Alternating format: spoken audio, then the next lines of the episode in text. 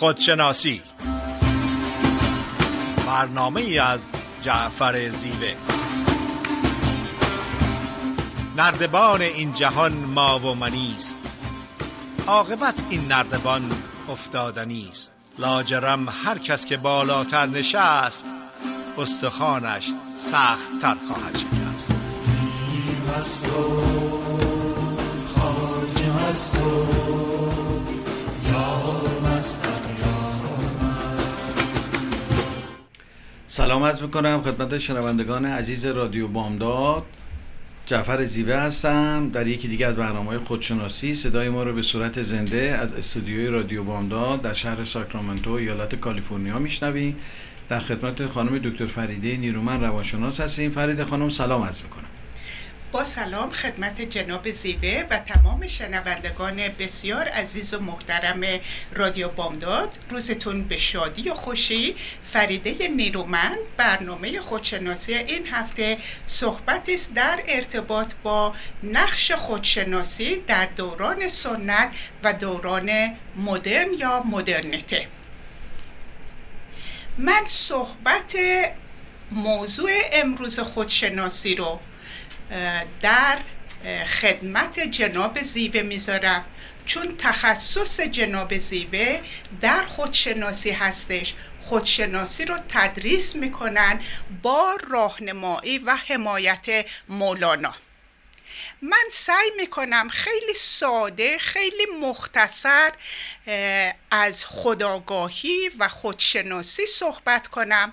هدف من از صحبتم این هستش که اون عزیزانی که پروسه خودآگاهی و خودشناسی رو شروع نکردن ولی علاقه دارن که این مراحل رو شروع کنن بهشون وسائلی بدم اطلاعاتی بدم که بتونن انشاءالله این پروسه رو شروع کنن.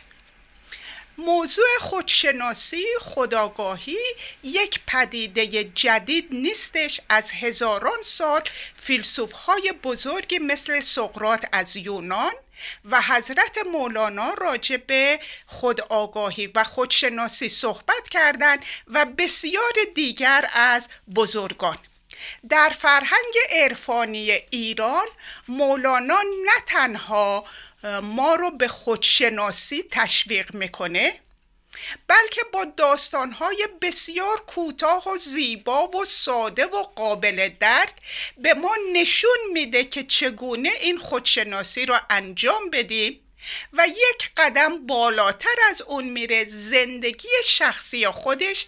این تغییر و تحولی که در نتیجه خودشناسی به وجود میاد به ما نشون میده و بعد از اون یک قدم بالاتر میره و به ما نشون میده که هدف و مقصود از خداگاهی و خودشناسی چی هستش. ما ممکنه که خودمونم بشناسیم ولی نهایتش چی؟ بنابراین بی نهایت خوشبخت هستیم که در فرهنگ عرفانی ایران مولانا تمام این مسیر رو شخصا طی کرده و به ما نشون میده که اون رو چجوری انجام بدیم و نهایتا مقصود و منظور از خودشناسی چی هستش؟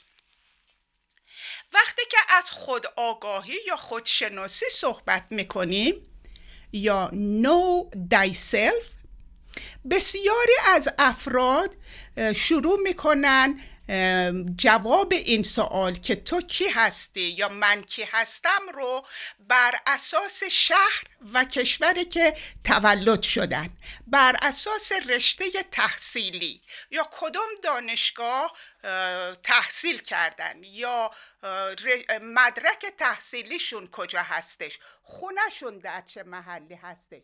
شغلشون چی هستش؟ برای چه کمپانی کار می‌کنن و یا همسرشون چه شغل و حرف و تحصیلاتی داره؟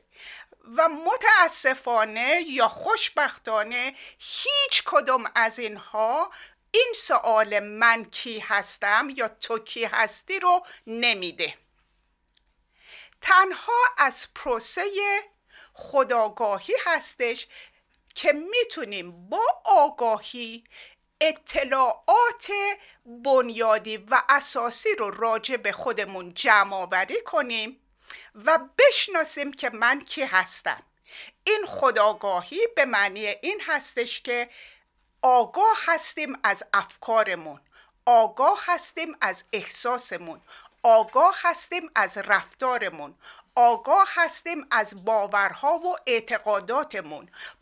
آگاه هستیم از ارزش هامون آگاه هستیم از این که افکارمون چگونه احساسمون رو به وجود میاره و احساسمون چگونه رفتارمون رو به وجود میاره. و بالاتر از اون بدونیم که رفتار ما چگونه روی خودمون و زندگیمون تاثیر می‌ذاره و چگونه تاثیر می‌گذاره روی افرادی که با ما ارتباط دارن. این موضوع رو دوست دارم با یک مثال روشن کنم. من قبلا تمایل داشتم که کار رو به عقب مینداختم یا تاخیر مینداختم که بهش میگیم procrastination. بعد از اینکه این تمایل رو در خودم دیدم و بعضی وقت بالاتر از تمایل بود اون رو واقعا عملی می‌کردم و امشب انجام میدم فردا انجام میدم تا پس فردا وقت دارم. متوجه شدم که پدیده عقب انداختن کار یا به تعقیب انداختن کار من رو دچار استراب دلخوره بیقراری و احساس می کردم که یک بار بر دوش من هستش که باید زمین گذاشته بشه. بنابراین این تمایل رو در خودم کشف کردم. بعد از اون تأثیرش رو روی خودم پیدا کردم و بعد متوجه شدم که این پدیده روی رابطه من با رئیسم تأثیر می‌گذاره. روی شهرت و اسم و لیاقت من در کارم تأثیر می‌گذاره و روی اون رابطه من با اون افرادی که پروژه رو با من انجام میدن. و در نتیجه این آگاهی و فقط به خاطر این آگاهی که این پدیده تاثیر منفی روی من زندگی من و روابطم داره انگیزه ای شد که من خودم رو به طور مثبت و این پدیده رو به طور مثبت تغییر بدم. بنابراین اگر که خواهان تغییر و تحول مثبت در زندگی هستیم اولین و پایه‌ای ترین قدم خداگاهی هستش و خودشناسی. در قسمت دوم برنامه در خدمتتون خواهم بود. بله خیلی ممنون فرید خانم. از توضیح کاملی که فرمودین موضوع امروز ما نقش خودشناسی در دوران سنت و در دوران مدرن هستش. که فرید خانم بخش مدرنش رو میگن و بخش سنتیش رو به عهده من گذاشته شده. اولین سوال اینه که خودشناسی چیست؟ یعنی خودشناسی چی کار می‌کنه؟ خودشناسی در واقع با توجه به نگاه عارفان ما یعنی کشف استعدادهای درونی. این خیلی مهمه. ما یه استعدادهایی داریم بعضی موقع به این استعدادها ممکنه توجهی نکنیم. کشف استعدادهای درونی یکی از چیزهایی هستش که در واقع در خودشناسی مطرح میشه. سوال بعدی اینه که اصلا خودشناسی به چه درد می‌خوره؟ آیا در زندگی امروزه اصلا به درد می‌خوره؟ اینکه انقدر از گذشته در ادبیات عرفانی ما راجع به خودشناسی صحبت کردن این به چه دردی می‌خوره؟ بله عارفا اعتقاد دارن که خودشناسی باعث رشد فضایل و زدودن رضایل نفسانی میشه چیزی که مولانا بهش اعتقاد داره. یعنی خودشناسی باعث میشه که ما های خودمون رو ببینیم و اگر عیبی داریم اون عیب ها رو در خودمون تلاش کنیم پاک بکنیم که مولانا به نام فضایل و رضایل نفسانی ازش یاد می‌کنه. پس پاکسازی رضایل نفسانی یکی از کارهای اصلی در واقع خودشناسی هست چون عمده اختلافات آدما به خاطر این هستش که هر کسی به نفس خودش چسبیده و همون چرا که دنیا می‌بینه اون حقیقت مطلق میپنداره. خودشناسی به ما کمک می‌کنه که از دریچه دیگران هم بتونیم به زندگی نگاه بکنیم. حالا سوال بعدی اینه که فرق خودشناسی با دگرشناسی چیه؟ بسیار فرق زیاد داره. همونطور که مستظری ما از دوران کودکی دگرشناسی رو پدر و مادر به ما یاد میدن. مدرسه و دانشگاه دگرشناسی رو به ما یاد میدن. جامعه دگرشناسی رو به ما یاد. چون ما قرار وارد جامعه بشیم وارد جامعه رقابتی بشیم و دائما با دیگران مسابقه بدیم. یعنی زندگی رو بزرگراه فرض بکنیم که در اون قرار با دیگران مسابقه بدیم. انگار مسابقه دو داریم. و اون مفهوم اصلی زندگی رو در واقع به دست نمیاریم و لذت هم نمی‌بریم. کما که خیلی ها خیلی چیزا دارن ولی از زندگیشون در واقع لذت نمی‌برن. پس خودشناسی با دگرشناسی فرق داره. دگرشناسی توجه به شناخت دیگرانه و خودشناسی شناخت خود هستش و در خودشناسی بیشتر تاکید بر خوده. میگه اگر آدمی خودشو بتونه بشناسه می‌تونه دیگران هم بشناسه. چون همه ما انسان هستیم همه ما چیزهای خوبی رو در وجودمون داریم و چیزهای داریم. این در نوع انسان مشترک هستش. پاولو کویلا یک جمله خیلی قشنگی داره نویسنده آمریکای لاتین میگه که آدما در زندگی تو یه صف وایسادن پشت سر هم. دو تا کوله پشتی دارن. یک کوله پشتی رو جلوشون انداختن که صفات خوب و تعریف ها و اینا رو انداختن تو این کوله پشتی جلو و چیزهای بدشون رو انداختن تو کوله پشتی پشتشون. و چون پشت سر هم وایسادن همه حسنای خودشون رو می‌بینن و عیبهای دیگران. میگه ما باید با خودشناسی این کوله پشتی رو برعکسش بکنیم. حسنهای دیگران رو ببینیم و عیبهای خودمونه. چیزی که 800 سال پیش در واقع عارفان ما هزار سال پیش عارفان ما در طول تاریخ عطار مولانا سعدی اینا به وفور در مورد این در واقع صحبت کردن. مورد سوال بعدی اینه که چرا ما نیاز به خودشناسی داریم؟ اصلا به چه ضرورتی به چه درد می‌خوره؟ پاسخی که من در واقع به خودم دادم و راضیم کرد می‌خوام شما رو در جریان بذارم اینه خودشناسی آدم رو کریستالی می‌کنه. آدم رو شفاف می‌کنه. چون اون چرا که جامعه و محیط به ما میده وجود ما رو تیره می‌کنه. نور وجود ما رو نور فطرت ما رو تیره می‌کنه. خودشناسی در واقع اون کدر اون کدورت ها اون در واقع قبارهایی که وجود ما رو می‌گیره کم کم پاک می‌کنه و آدمی کریستالی میشه. آدمی آینه میشه. آدمی شفاف میشه. دیگه کمتر نقش متضاد بازی می‌کنه. این خیلی نکته مهمی هستش. سعی می‌کنه که کمتر نقش بازی بکنه. یکی از چیزهایی که در واقع در خودشناسی هستش و در روانشناسی هم مطرح میشه بحث پیشگیری و درمان هستش. خودشناسی بیشتر در بخش پیشگیری کار می‌کنه. میگه قبل از اینکه ما به مرز بیماری برسیم بایستی حتما رو خودمون کار بکنیم. گرچه طب مدرن در واقع امروزه حسادت رو ممکنه بیماری ندونه. بگه حالا اشکال ولی سعی کن نکنی. ولی امثال عارفان بزرگ امثال مولانا میگن وقتی حسادت در تو ادامه پیدا می‌کنه منتج به استراب و استرس میشه. وقتی مقایسه های منفی دائما می‌کنی در واقع باعث میشه که تو بیمار بشی. پس تلاش می‌کنن که در بخش بیشگیری نه در بخش درمان که ما قبل از اینکه به بیمار برسیم مثل ورزش کردن میمونه.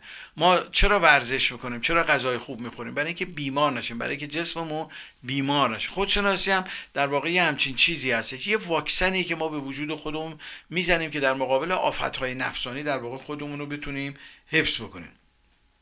خودشناسی باعث میشه آدمی اوریان بشه. هم در مقابل خودش هم در مقابل دلی اوریان به چه معنا؟ اوریان به لحاظ ذهنی کمتر نقش بازی کنه.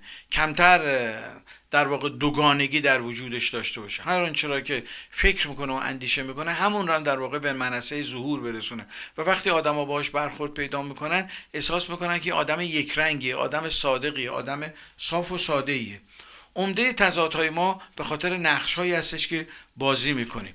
اگر ما در واقع نقش بازی نکنیم و یقه خودمون رو به دست مردم بدیم وقت مردم مدعی میشن. ولی وقتی من نقش بازی می‌کنم مردم نمی‌دونن چی کار بکنن. ولی اگر ما صادقانه بتونیم اون چرا که میاندیشیم اون چرا که نگاه داریم بیان بکنیم و در عمل هم نشون بدیم. خیلی از آدما ساکت هستن چون میترسن یقهشون رو دست مردم بدن. چون وقتی شما ادعا می‌کنی و پای ادعاات بایستی بیستی ولی وقتی هیچ حرفی نمی‌زنی می‌تونی هزار بار نقش بازی بکنی. مورد بعدی که من می‌خواستم بگم این هستش که ما خودشناسی به ما کمک می‌کنه که نقاب ها رو از وجودمون کنار بزنیم. من چند نوع نقاب رو بهش اشاره بکنم یه نقابی داریم که نقاب های اجباری هستش. که خب لازمه. ما سر کار میریم. ناچاریم خودمون رو با مقررات کار با رئیسمون در واقع وفق بدیم هماهنگ بکنیم. پس ما یه نقاب اجباری در واقع ناچاریم داشته باشیم و ممکنه خیلی از روابطون با دیگران بر اساس مسلحت باشه نه بر اساس دلمون باشه. دومین نقاب نقاب های استراری هستش. خیلی از مواقع ما در عروسی ها در عزاداری ها ناچاریم از یه نقابی استفاده کنیم. ممکنه بنده به یه عروسی دعوت شده باشم ولی خیلی شاد نباشم. ولی سعی می‌کنم ظاهرم رو با نقاب شادی نشون بدم. یا به یه مجلس خطبی برم خیلی غمگین نباشم یا با اون مرحوم خیلی ارتباطی نداشتم. ولی ناچارم خودم رو غمگین نشون چون نمی‌تونم با خنده و صورت شاد در اون مجلسه. این در واقع نقابی استرالی هستش که ما ازش استفاده می‌کنیم. نقاب بعدی نقاب اختیاری هستش. این نقاب در واقع با فطرت ما هماهنگه. ما اختیار می‌کنیم در میان نقاب ها نقاب رو انتخاب بکنیم که با فطرتمون یکی باشه. و نهایتا نقاب هایی داریم این روزها که نقاب های شبکه های مجازی هستن. یعنی ما پشت شبکه های مجازی خودمون رو قایم می‌کنیم. بنده ممکنه تو اینستاگرام خیلی حرفای خوب بزنم. یا پشت این رادیو بشینم خیلی حرفای خوب بزنم. ولی معلوم نیست که آیا در زندگی خصوصی هم این رو دارم. مگه کسانی با من معاشرت بکنن؟ خب تو اینستاگرام که یا تو توییتر اینا که تلگرام که این فرصت نیستش.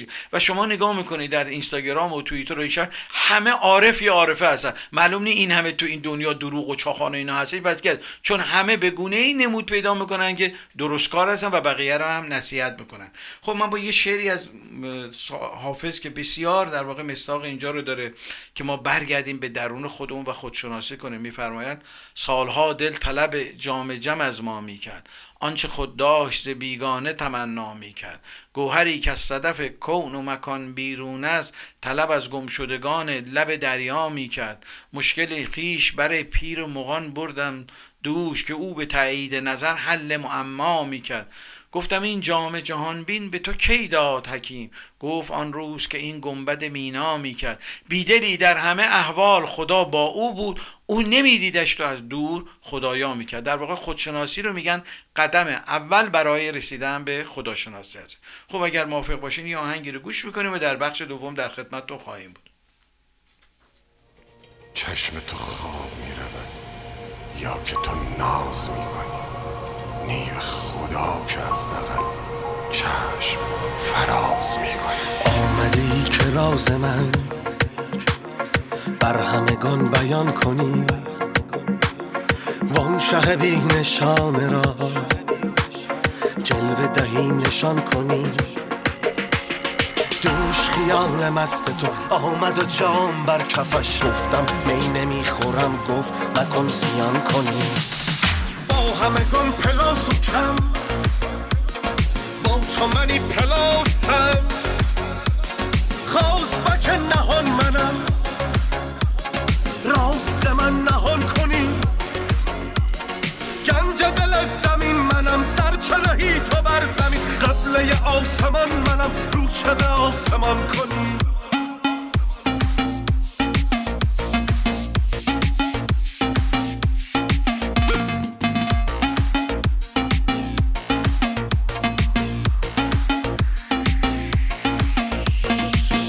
تو خواب می رود یا که تو ناز می کنی نی به خدا که از دقل چشم فراز می کنی چشم بسته ای کتاب خواب کنی حریف را. چون که به خفت بر زرش دست راز می کنی با همگان پلاس و کم چمنی پلاس هم. خواست بک نهان منم. راست من نهان کنی. گنج دل زمین منم سرچنهی تو بر زمین. قبله آسمان منم رو چه به آسمان کنی؟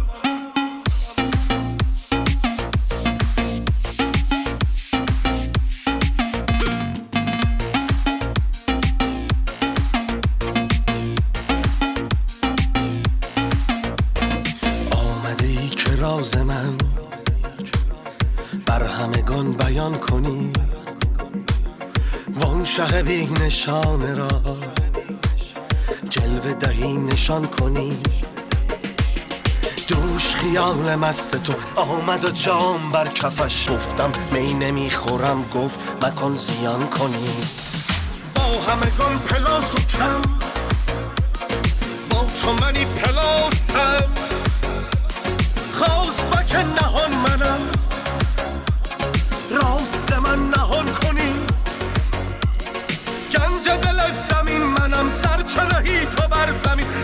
آسمان منم رو چه به آسمان کنی؟ با سلام مجدد خدمت شنوندگان عزیز رادیو بامداد. در برنامه خودشناسی هستیم. با موضوع خودشناسی در دوران سنت و دوران مدرن در خدمت خانم دکتر فریده نیرومن روانشناس هستیم. فرید خانم بفرمایید. با سلام مجدد خدمت همه شما عزیزان.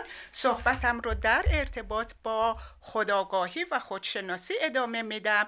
بنابراین دانش و اطلاع آگاهانه از خصوصیات شخصیتی انگیزه ها آرزوها و آرمانها قدرت ها و توانایی ها ضعف ها و محدودیت ها پروسه خداگاهی هستش. خداگاهی می‌تونه یک پروسه بسیار دردناک باشه. و افرادی که فکر می‌کنن خداگاهی به طور اتوماتیک به طور طبیعی و خود به خود به وجود میاد در اشتباه هستند و خداگاهی هیچ وقت بدون فعالیت آگاهانه صورت نمی‌گیره. تحقیقات نشون داده که خداگاهی یک پدیده والاتر هست تا حتی هوش اقلانی و افرادی که خداگاهی دارن به موفقیت های والایی در کار و حرفه خودشون دستیابی میکن، پیدا می‌کنن و مسئولیت های سنگینی رو با موفقیت انجام میدن به خاطر اون خداگاهی که از خودشون از قدرت هاشون و محدودیت هاشون دارن. و نهایتاً لازمه یک زندگی شاد سالم و موفق خود آگاهی هستش. خیلی مشخص هستش فردی که خودش رو نمی‌شناسه چطور می‌تونه با پدیده ها روبرو بشه با اونها با موفقیت کنار بیاد و رابطه سالم و عاطفی با دیگران برقرار کنه. مریام ویلیامسون که یکی از روانشناسان معاصر امریکایی هستش معتقد هستش که اون درد عمیقی رو که در ارتباط با خداگاهی و خودشناسی تحمل می‌کنیم ارزشش خیلی بالاتر از این هستش که با درد ملایم و همیشگی ناخداگاهی زندگی کنیم. یعنی اینکه اون درد خداگاهی تموم شدنی هستش و ما نهایتا به یک آگاهی عمیق از خودمون می‌رسیم. به خودمون می‌رسیم که عامل عمده شادی سلامت و موفقیت هستش و اگر خداگاه نباشیم با یک درد ملایم زندگی می‌کنیم که ابدی هستش. چند دقیقه می‌خوام در ارتباط با منافع خداگاهی و خودشناسی صحبت کنم. فردی که خداگاه هستش رابطه بین افکارش احساسش کردارش رو خیلی آگاه هستش و از این گذشته در تمام لحظات متوجه هست آگاه هستش که رفتارش روی دیگران چه تأثیری رو داره. فردی که خداگاه هستش قدرت و توانایی در حال حاضر زندگی کردن رو داره. چون فرد خداگاه و فردی که خودشناسی رو انجام داده با گذشته خودش آشتی کرده در حال صلح و قبولی هست و نیازی نداره که مرتب در گذشته قدم بزنه. فردی که خودشناسی و خودآگاهی رو انجام داده یک تدارک مختصر در ارتباط با آینده رو انجام میده ولی در آینده زندگی نمی‌کنه. در حال حاضر زندگی کردن عامل عمده خوشحالی و موفقیت هستش و فرد خداگاه نه تنها در حال حاضر زندگی می‌کنه بلکه آگاهانه می‌دونه که چه هدفها و آرمانهایی رو دنبال می‌کنه یا به عبارت دیگه گیج و سردرگم نیستش. فرد خداگاه به خاطر آگاهی و خودشناسی که از خودش داره افراد رو خیلی خوب می‌تونه تشخیص بده به خصوص افراد منفی و سمی و اونها رو از زندگیش رها می‌کنه چون با خودشناسی و خداگاهی به والا بودن وجود خودش آگاه هستش و معتقد هستش که چیزهای والا و خوب سزاوار زندگیش هستن. فرد خداگاه خیلی راحت اشتباهات خودش رو قبول می‌کنه چون معتقد هستش که اشتباهات یک پله یک فرصت برای یادگیری برای موفقیت برای تغییر تحول مثبت و یادگیری هستش. یکی از پدیده های بسیار قابل توجه در پروسه خداگاهی و خودشناسی این هستش که فرد خداگاه و فردی که خودشناسی رو انجام داده خداگاهی و شکرگزاری به موازات همدیگه هستند. چون فردی که خداگاه هستش می‌دونه که فرد محترمی هست قابل قبول هستش خلاقیت ها و قدرت های زیادی در وجودش وجود داره و به همون خاطر قدردان اون چیزی هست که هستش. فرد خداگاه حد و حصور داره و در نتیجه قدرت و توانایی این رو داره که صادقانه و شفاف بله به شرایط بگه و صادقانه و شفاف به بعضی از شرایط نبگه. افرادی که خداگاه هستند و خودشناسی رو انجام دادن به خاطر شناخت صادقانه ای که از خودشون دارن از عزت نفس سالم و قوی برخوردار هستند صحبتم رو ادامه میدم در ارتباط با اینکه ما چگونه خداگاهی رو در خودمون به وجود بیاریم. اولین قدم مدیتیشن هستش که با مدیتیشن کردن قدرت مشاهدگری رو در خودمون به وجود میاریم. می‌تونیم خودمون رو از افکارمون جدا کنیم اونها رو مشاهده کنیم و در نتیجه افکار منفی رو رها و افکار مثبت رو تقویت کردن با تلقین کردن. ضمنا همونطور که گفتم فرد خداگاه نه تنها مدیتیشن رو انجام میده برای شناخت بیشتر خودش برای مشاهدهگری افکار و احساساتش. بلکه با این کار ذهنش رو آرام می‌کنه تا اون مرحله ای که ذهن عقب نشینی می‌کنه. دومین پدیده ای که به ما کمک می‌کنه برای خداگاهی و خودشناسی این که از خودمون سوال کنیم و در ارتباط با خودمون کنجکاو باشیم. چرا این احساس رو دارم؟ چرا رفتار و کردار من این گونه هست؟ چرا با این شرایط به خصوص عکس عمل نشون میدم؟ چرا عکس عملم مرتب تکرار میشه؟ چه هدفی دارم؟ چه آرمانی دارم؟ چگونه رفتار من روی دیگران تاثیر می‌گذاره؟ راه های دیگری هستش برای خداگاهی و خودشناسی که در قسمت سوم در خدمتتون خواهم بود. بله خیلی ممنون از توضیح مبسوطی که فرمودین. در موضوع خودشناسی در دوران سنت و مدرن هستیم. در این بخش من می‌خوام راه های خودشناسی رو خدمتتون ارز کنم. در بخش اول در واقع دلایل خودشناسی رو خدمتتون گفتم و آثاری که در زندگی داره. در این بخش راههایی که پیشنهاد شده. اولین راه تو فلسفه هستش که در واقع پیشگامش هم سقرات هستش که در ادامه توضیح میدم. دومین راه راه ادیان هستش که بسیار قدیمی هستش. ادیان هم در واقع طریق عبادت کردن ترس از خداوند اعتقاد به کتاب آسمانی در واقع میگن که ما می‌تونیم از طریق خداشناسی به خودشناسی برسیم. سومین راه راه شهرت مطرح شدن در اجتماع جلو رفتن. خیلی اعتقاد دارم ما برای اینکه بتونیم خودمون رو به منصه ظهور برسونیم خودمون رو بشناسیم باید در جامعه در این پله های ترقی در واقع بالا بریم تا بتونیم خودمون رو در واقع بشناسونیم به دیگران.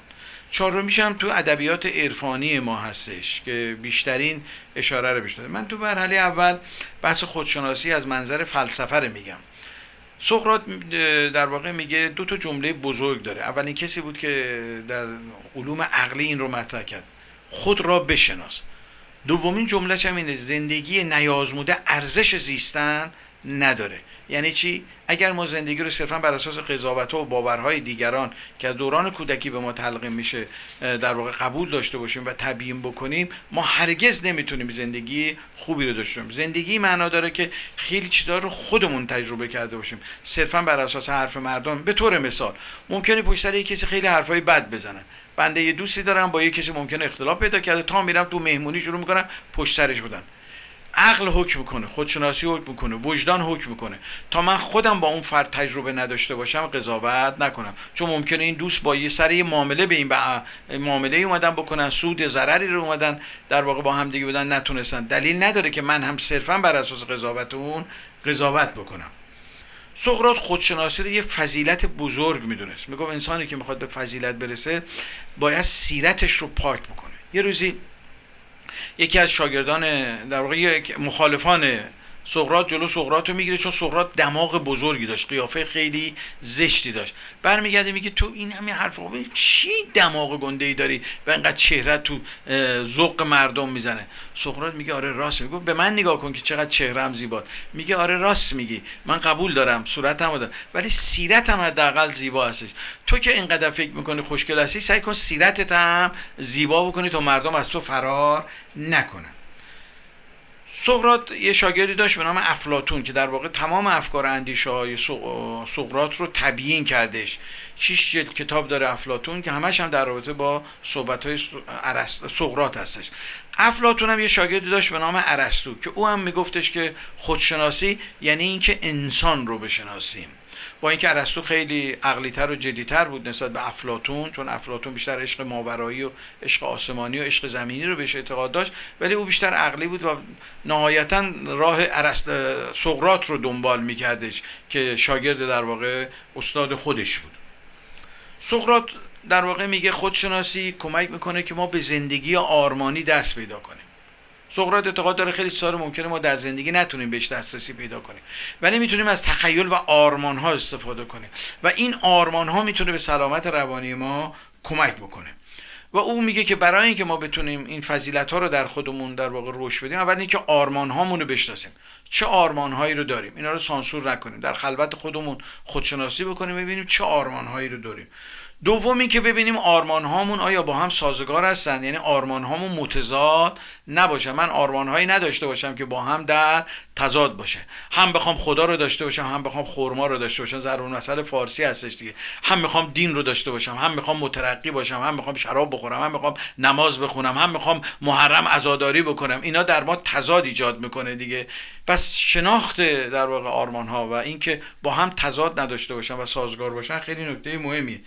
سومین اینه که ما نقاط و ضعف و قوت این آرمان ها رو بشناسیم. این که من یه آرمانی رو دنبالش برم چه نقاط ضعفی داره و چه نقاط قوتی داره؟ چه نفعی برای من خواهد داشت و چه نفعی نخواهد داشت؟ یعنی چشم بسته دنبال آرمان ها نرم.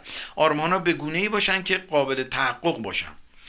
مورد بعدی که سقرات بهش اشاره می‌کنه میگه باید خودشناسی به ما کمک می‌کنه که بود ما با نمود ما یکی باشه.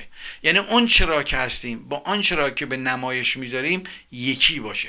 به میزانی که بود ما به نمود ما نزدیک میشه یا زندگی اجتماعی ما یا نقاب های ما به فطرت ما نزدیک میشه نقاب ها کم کم میره کنار. ما از آرامش بیشتری برخورداریم و به فضیلت دست پیدا می‌کنیم. میگه خودشناسی سقراط میگه خودشناسی آزمون بزرگی در زندگی هر کسی و اینو کسی دیگه نمی‌تونه به دیگری بده. ممکنه ما صحبت دیگران رو بشنویم ولی نهایتا خودمون باید رو خودمون کار کنیم. من همیشه مثال می‌زنم. ما ممکنه صدها ساعت تئوری شنا رو بریم تو کتابا بخونیم تو خشکی تمرین می‌کنیم دستتو اینجوری بزن پاتو اینجوری بزن. ولی تا زمانی که نیافتیم تو استخر و شنا نکنیم و چند قلوب آب نخوریم ما شنا کردن رو یاد نمی‌گیریم. خودشناسی هم این گونه است. چیزی نیستش که دیگران به ما بدن. ممکنه تئوریشو از دیگران بشنویم ولی نهایتا باز خودمون عمل بکنیم. مورد بعدی که خودشناسی به ما کمک می‌کنه رهایی از تقلید و تعبد هستش. این تقلید و تعبد خیلی مهمه. سقراط جمله جالبی رو داره. میگه از اونی که هیچ کتابی نخونده نترس. از اونی هم که خیلی کتاب خونده اصلا ندن امان از اون روزی که یکی یک کتاب خونده و به اون خیلی باور داره. و این خطرناکه. این در واقع تقلید و تعبد کورکورانه هستش. مورد بعدی که در واقع سقراط بهش اشاره می‌کنه اینه که ما از خوششیفتگی رها بشیم. یعنی خودشناسی به ما خود حکم می‌کنه که از خودشیفتگی رها بشیم و هی از خودمون تعریف نکنیم هی بر خودمون پپسی باز نکنیم هی سعی نکنیم که خودمون مطرح بکنیم. چون این بزرگترین آفت در مسیر خودشناسی هست اگر هم حسنی داریم دیگران در قیاب ما باید بگن نه خودمون بگیم. چون اگر هزارها حسنم داشته باشیم خودمون بگیم مردم میگن ببین چقدر از خودش داره تعریف کنه و اون حسنم در واقع ارزش خودش رو از دست میده. من همیشه این رو اشاره می‌کنم. ما در مسیر تعلیم و تربیت یه نارسایی وجود داشته. نه پدران ما عارف بودن نه مادران ما عارف بودن نه معلمان ما عارف بودن نه استادان ما در دانشگاه اینا مسیر مشکلات خاص خودشون بودن. هر زدن ها رقابت کردن ها بقای زندگی. منتها این متریال این موادی رو که ما داریم می‌گیریم می‌تونیم وجود ما تغییرش بده طریق آگاهی و خودشناسی. من همیشه این مثال رو زدم. کود که بسیار بدبو هستش و سمی هستش شما وقتی پای درخت میریزی از ریشه میاد و در پروسه تبدیل میشه به یه میوه شیرین. وجود آدمی هم اینگونه هستش. حوادث و مشکلات و نارسایی های تربیتی می‌تونه در وجود آدم از طریق خودشناسی و آگاهی تبدیل به یه میوه شیرین بشه. با خودشناسی مولانا اعتقاد داره که آدمی یه ادراک دیگه ای پیدا می‌کنه. دنیا رو به گونه دیگه ای می‌بینه. یه چشم دیگه ای پیدا می‌کنه. یه چشم زیبابین پیدا می‌کنه. در خودشناسی آدم باعث میشه از کلنگری به از جزنگری به کلنگری بره. چون وقتی آدم خودشناسی نکرده به جزئیات توجه می‌کنه. به طور مثال وقتی ما با یه دوستی داریم معاشرت می‌کنیم نیاییم همش به عیباش توجه کنیم بلکه حسناش هم ببینیم.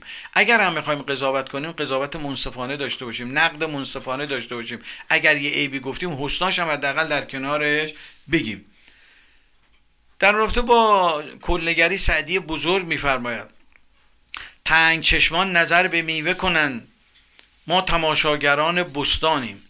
تو اسیر سیمای شخصی و ما در آثار سون حیرانیم. اشاره صدی به اینه دیگه.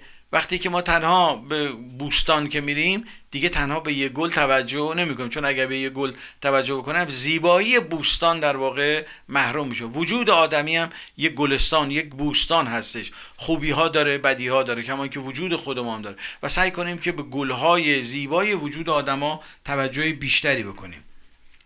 خب اگر موافق باشین من این بخش رو تموم می‌کنم و یه آهنگ گوش می‌کنیم و برمیگردیم در بخش سوم در خدمت شما هستیم.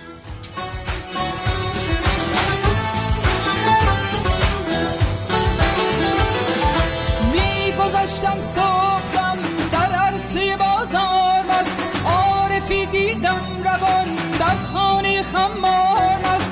ره گذر دستم گرفت و خارقاه شعر بود شعر در سجاده دیدم جملگی زنهار آرگان و سارگان و خوشترم و تارم آرگان و تارم هش و سو سو اومده دوام از هش و سو هش و سو اومده دوام سار بالام اشترم بین سر به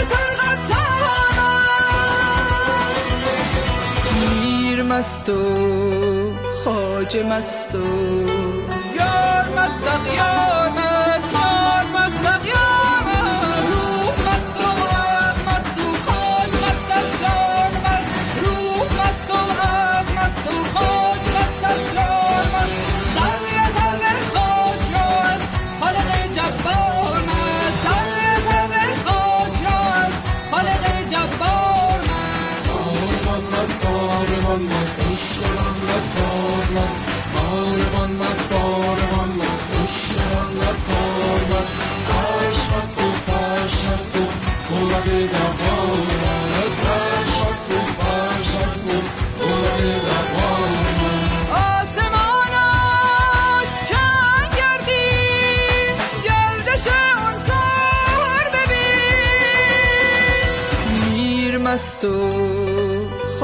مست و یار مست یار مست یار مست یار مست. میگذشتم صبحم در عرصه بازار مست عارفی دیدم روان در خانه خمار مست ره گذر دستم گرفت و خانقاه شیخ بود شیخ در سجاده دیدم جملگی زنهار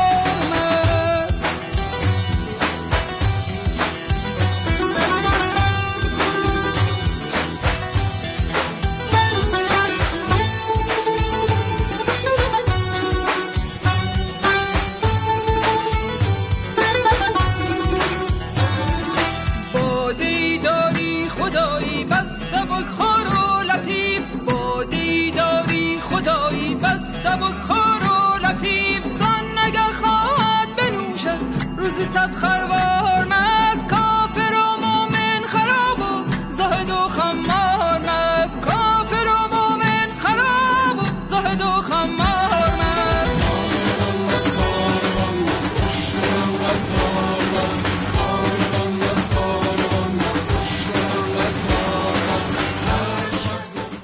با سلام مجدد خدمت شنوندگان عزیز رادیو بامداد در بخش سوم خودشناسی هستیم. در خدمت خانم دکتر فریده نیرومن روانشناس هستیم. فرید خانم بفرمایید. با سلام مجدد خدمت شنوندگان عزیز رادیو بامداد. در ارتباط با تقویت خداگاهی و خودشناسی در خودمون از مدیتیشن صحبت کردم. سوال کردن از خودمون و کنجکاو بودن اینکه چرا من این احساس رو دارم چرا این رفتار رو دارم چرا از یه سری پدیده ها خودداری می‌کنم و شهامت روبرو شدن با اونها رو ندارم. ریشه این شرایط رو پیدا کردن جواب دادن به این سوال ها آهسته آهسته ما رو آگاه می‌کنه و وارد پروسه خداگاهی و خودشناسی می‌کنه. خیلی طبیعی هستش. اگر که اون رفقایی که واقعا صادق هستن باهشون صمیمی هستیم با ازش باهشون اعتماد داریم و افراد خانواده ازشون سوال کنیم که ما رو چگونه می‌بینن یا چه احساس و افکار و پرسپشنی راجع به ما دارن و اون به ما می‌تونه که کمک کنه در پروسه خداگاهی. چون اون در بسیاری از مواقع اون چیزی که خودمون از خودمون می‌بینیم ممکنه اون چیزی نباشه که دیگران در ما می‌بینن و آگاهی از اینها ما رو به آگاهی عمیقتری از خودمون میرسونه. سعی کنیم که در ژورنال روزانه افکار احساس و رفتار خودمون رو یادداشت کنیم روی اونها تعمق کنیم و حتی چند ماه بعد بهشون برگردیم و اونها رو دو مرتبه مرور کنیم. تونی رابینز که یکی از inspirational speaker و شهرت جهانی داره و فقط در امریکا نیستش که مشهور هست. میگه که یکی از بزرگترین سرمایه های انسانی خودآگاهی هستش و این که بدونیم که چه pattern رفتاری داریم و اون آگاهی هستش که می‌تونه وسیله باشه برای خلاقیت های بی نظیر و پیشرفت های فوقلاده یکی از بهترین پدیده هایی که از طریق خداگاهی و خودشناسی به دست میاد آشتی کردن با خود هستش.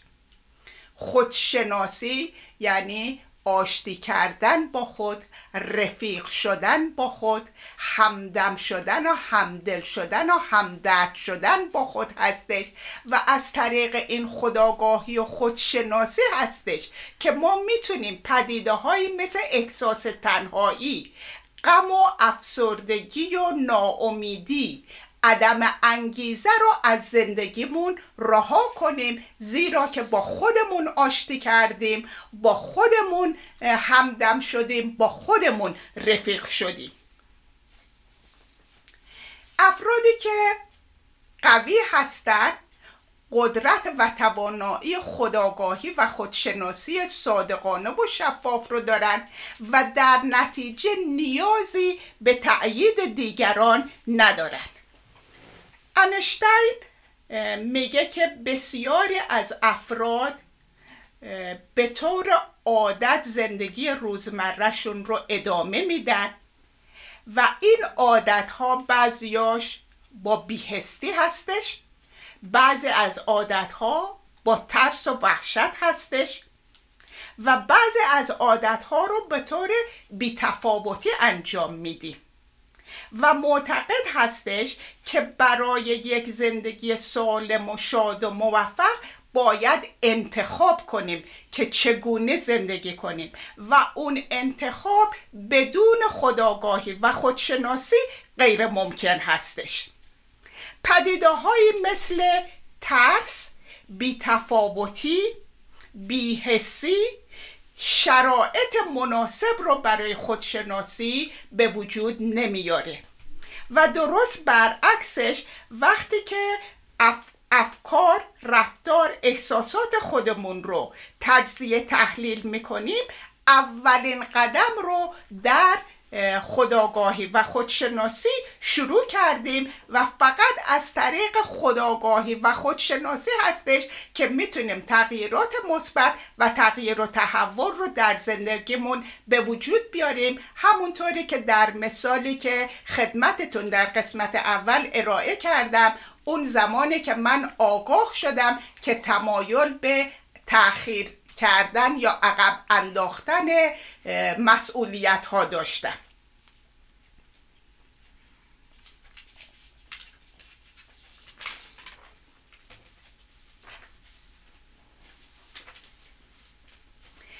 خودشناسی نه تنها از طریق مدیتیشن از طریق از طریق کنجکاوی و سوال کردن از طریق ژورنال کردن به وجود میاد بلکه خداگاهی خودشناسی همونطورم که مطرح کردم از طریق سوال کردن با افراد صادق و مورد اعتمادمون و در نتیجه روابط اجتماعی با دیگران هستش. در اون زمانی که تعهد کنیم که این روابط اجتماعی رو با آگاهی تجزیه و تحلیل کنیم و نتیجه گیری کنیم که خودم کی هستم. در بسیاری از مواقع جناب زیوه هم اشاره کردن در روابطمون با دیگران برای این هستیم که دیگران رو بشناسیم. در حالی که در پروسه خداگاهی و خودشناسی از روابطمون با دیگران استفاده می‌کنیم که خودمون رو بشناسیم.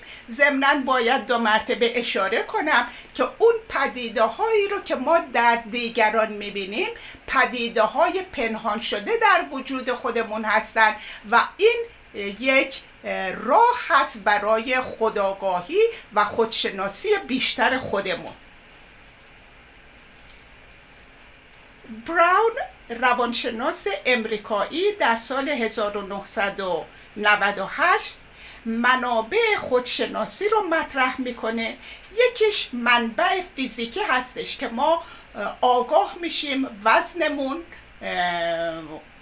قدمون رنگ چشممون محل تولدمون کشور تولدمون و این جنبه های فیزیکی خودمون رو بشناسیم.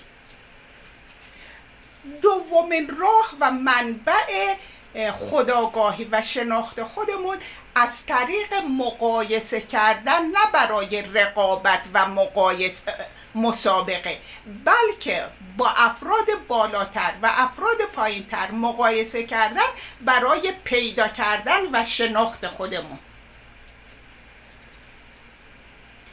ارزیابی دیگران یا اینکه دیگران ما رو چگونه می‌بینن یکی از منابع هستش برای خودشناسی.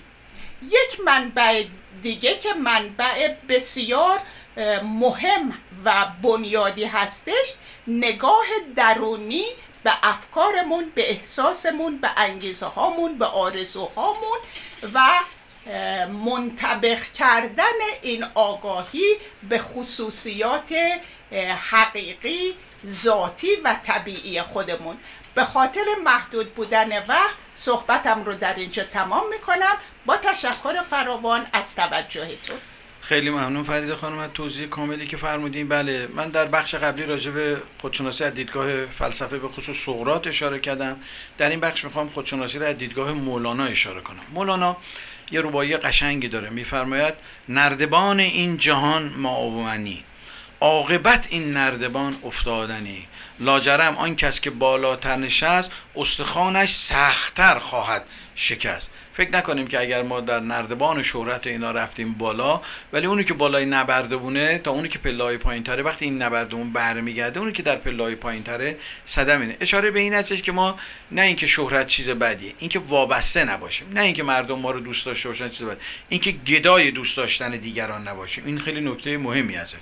مولانا میگه خودشناسی در واقع نقش درمانگری در وجود ما داره. یعنی باعث میشه که اون رضایل نفسانی از ما از بین بره و به میزانی که رضایل نفسانی از ما از بین میره عشق در ما شروع میشه. عشق در ما تجلی پیدا می‌کنه. چون وقتی اون حالتهای نفسانی بر ما مسلطه عشق امکانش رو نداره و خودشناسی نقش درمانگر رو داره. کما اینکه در دفتر اول مصنوی تو نینامه میفرمه هر کرا جامع ز عشقی چاک شد او ز حرص و عیب کلی پاک شد. شاد باش ای عشق خوش سودای ما ای طبیب جمله علتهای ما ای دوای نخوت و ناموس ما ای تو افلاتون و جالینوس ما. افلاتون در واقع فیلسوف دوران یونان باستان بود و جالینوس هم پزشک بود. مولانا از این دوتا پزشک روح و روان استفاده می‌کنه و میگه عشق در واقع یا خودشناسی دو تا پزشک هستن. پزشک روح و جسم و روان ما هستن. مولانا اعتقاد داره که بشریت یه درد مشترک داره به نام خودخواهی.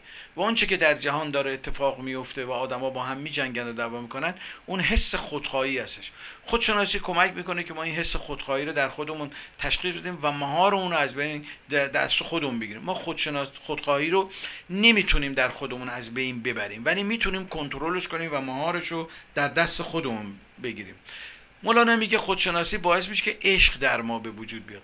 لذا عشق درمانی رو به جای نفرت درمانی میاره. میگه به جای اینکه ما به دیگران کینه ببرزیم نفرت ببرزیم این جز این که ما رو بیمارتر کنه هیچ چیزی دیگه ای نداره. سعی کنیم از عشق استفاده بکنیم و در واقع این عشق درمانی رو جایگزین می‌کنه. سه مرحله عشق رو اشاره می‌کنه. یه عشق در مرحله کودکی هستش که ما از پدر و مادر می‌گیریم بر اساس احتیاج هستش. یه در مرحله جوانی و نوجوانی هستش که در واقع منتج به ازدواج میشه. از مرحله عشق کودکی که عشق وابسته هستش و در واقع بالاتره یه حالت داد و داره. و عشق بعدی که مولانا میگه درمان می‌کنه عشقی هستش که شما میدی و دیگه انتظاری نداری. این باعث میشه که خودخواهی ها در ما کم بشه. مولانا اعتقاد داره که شراب عشق باعث فرو ریختن اعتبارات کاذب میشه. یعنی میگه تا زمانی که ما شراب عشق درونی رو ننوشیم اون اعتباریات کاذب که داریم می‌گیریم در ما در واقع از بین نمیره پاک نمیشه. به میزانی که چشمه عشق در ما در واقع جوشان میشه اون اعتبارات کاذب در واقع از بین میرن. مولانا اعتقاد داره که انسان دچار فقر معنایی شده. به خصوص امروزه که ما می‌بینیم با وجود شبکه های مجازی و ارتباطاتی که آدما دارن تنها تر شدن. و این فقر معنایی رو بیشتر می‌تونیم در واقع در زندگی روزمره ببینیم. انسان امروزی علا رقمه که بعد از انقلاب صنعتی در قرن 18 هم به سمت عقل رفتش نسبت به عقل مدرن بدبین شده. یعنی دوره عقلگرایی بشر رفته کنار و در واقع هنر اومده جایگاهش رو گرفته. این خیلی نکته مهمیه چون در رنسانس دین رو کنار زد بشر بعد اقلانیت رو گرفت بعد الان دیده اقلانیت هم به تنهایی جواب نمیده به سمت هنر رفته و هنر یه در واقع یک روش خودشناسی هستش. عقل مدرن در واقع حیات بشر رو به خطر انداخته. جنگ هایی که میشه کشتارهایی که الان در جهان داره میشه همه به خاطر اینه که عشق و خودشناسی در واقع وجود نداره. کاربرد خودشناسی در واقع این هستش که انسانی که در بزرگراه رقابت در واقع گم شده در بزرگراه هرس گم شده برگرده به خودش و اینقدر در این زندگی همه چی رو به صورت مسابقه نمینه. و دو بعدی کمکی که در واقع خودشناسی به ما می‌کنه انسان قا... مونده در قالب های کهن رو بیرون میاره. انسانی که در سنت هایی که دست پاگیر هستن حالا چه در ادیان چه در عرفان ممکنه سنت هایی باشه که دست پاگیر باشه به خصوص در فرقه دراویش ما. سنت هایی هستش که اینا دست پاگیر هستن ضمن که در به درد دنیای مدرن هم نمی‌خونن خودشناسی می‌تونه به ما کمک کنه که ما خودمون رو در واقع به روز بکنیم. خودشناسی در واقع مولانا اعتقاد داره بازگشت به بحر جان هستش. یعنی بازگشت به اون فطرت اصیل. و مولانا غزل بسیار زیبایی داره که من در پایان این بخش خدمتتون می‌خونم که ببینید چقدر زیبا در واقع اون خود کاذب و خود اصیل ما رو در این غزل داره بیان می‌کنه که ما چقدر اصیل اون خود کاذب هستیم. میفرماید آن نفسی که با خودی یار چو خار آیدد وان نفسی که بی خودی یار چه کار آیدد وان نفسی که با خودی بسته ابر قصه ای وان نفسی که بی خودی پیل شکار آیدد وان نفسی که با خودی همچو خزان فسرده ای وان نفسی که بی خودی دی بهار آیدد جمله بیقراریت از طلب قرار توست. عاشق بیقرار شو تا که قرار آیدد جمله نامرادیت از طلب مراد توست. جمله نامرادیت از طلب مراد توست. ورنه همه مرادها همچو گوار آیدد خب به پایان برنامه رسیدیم. ممنونیم که به صحبت های ما گوش کردین. انشالله که در طول هفته شاد و سلامت و خورم باشین. تا هفته آینده شما رو به خدای بزرگ میسپارم.